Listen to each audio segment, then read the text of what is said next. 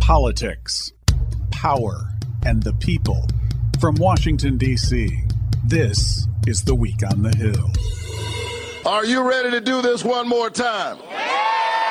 I'm not going to Washington to make friends. I'm going to Washington to do my job. That's what he should have done. Georgia Democratic Senator Raphael Warnock and Republican challenger Herschel Walker kicking off a new runoff election that's already underway only days after Election Day. Both candidates failed to get more than 50% of the vote to lock up the Senate seat. I'm WTOP's Mitchell Miller, and a lot of House and Senate seats are still undecided. The red wave many Republicans had hoped for didn't materialize, and so which party will control the House and Senate is still up in the air, though the GOP remains on a steady trajectory toward narrowly retaking the lower chamber but the Senate has come down to Arizona and Nevada as well as Georgia. As the counting continues, Arizona Democratic Senator Mark Kelly appears to have a relatively safe lead over Republican Blake Masters. The race in Nevada is still extremely close, though, between Republican Adam Laxalt and Democratic Senator Catherine Cortez Masto. The Democrats' edge in holding on to the Senate was made possible by Democrat John Fetterman's win in Pennsylvania over Republican Dr. Mehmet Oz. The Pennsylvania Republican who decided not to run for re-election, Senator Pat Toomey, is upset about what happened in the midterms, and he spoke about that with CNN this week. I think a big part of the reason was that at the top of the ticket in the gubernatorial race, we had an ultra MAGA candidate who never appeared to even attempt to expand beyond a hardcore base that was very, very committed to him. Uh, but he ended up losing in an epic beatdown. It's very, very hard for candidates who are down ballot. Our gubernatorial Republican lost by like 14 points. Dr. Oz kept his race to within three. It's it's really hard when that's what's happening. By the way, we had three House seats that I thought we had a very good chance of picking up in Pennsylvania. We lost all three of those. And again, I think it was a combination of a real problem at the top of the ticket, but also President Trump inserting himself into the race. We were in a moment, we were in a cycle, we were at a time when it's good for Republicans for the race to be about President Biden, who is not popular, whose policies have failed. And instead, President Trump had to insert himself. And that changed the nature of the race, and that created just too much of an obstacle. Republicans lost six races nationwide at various levels after nominating election deniers. In all of those races, Democrats had spent money on TV ads boosting the Republican candidates in primaries in the hope that Democratic candidates would have an easier time defeating them in the general election.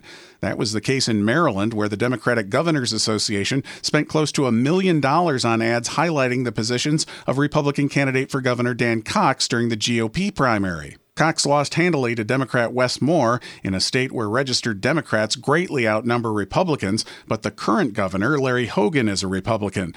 Hogan has been a sharp critic of former President Trump, who endorsed Cox. With former President Trump planning to announce for re election in the coming week, Republicans are having a lot of internal discussions about where the party is headed. Mr. Trump has endorsed the House's top Republican, Kevin McCarthy, to become the next House Speaker. But given that the GOP didn't easily regain control of the House, there's some grumbling from conservatives in the House Freedom Caucus, who include lawmakers who have never been fans of McCarthy. McCarthy has tried to put his best spin on the election results, which are expected to eventually provide Republicans with enough votes for a slim House majority. What was our mission? To win the majority, to stop Biden's agenda, and fire Nancy Pelosi. All of that is accomplished. When everybody thought we'd lose the last cycle, we picked up 14. Again, we'll pick up this time as well.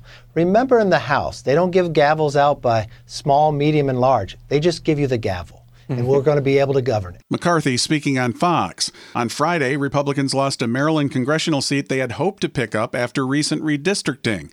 Democratic Congressman David Trone narrowly held off Republican Neil Parrott in a rematch race.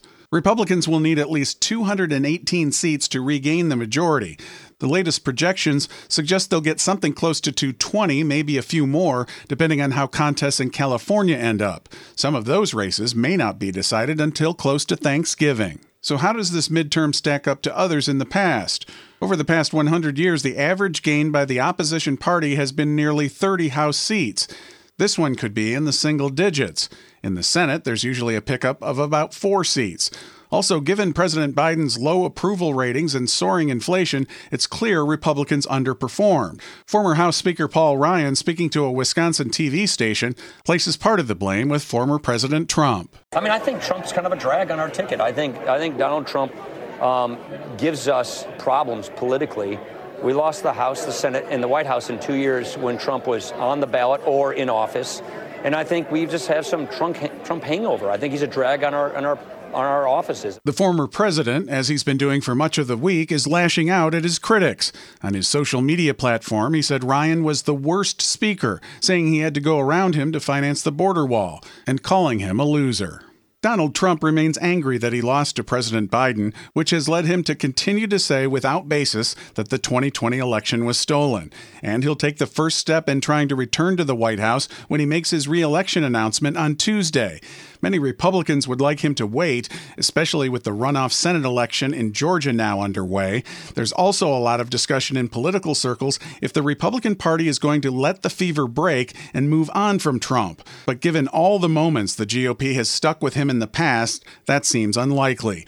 Still, the man who may have had the best election night of all, Florida Governor Ron DeSantis, is getting growing attention as a possible rival for the 2024 GOP presidential nomination. And that's, of course, why Donald Trump has already given him a nickname, Ron DeSanctimonious, who he calls an average governor with great public relations.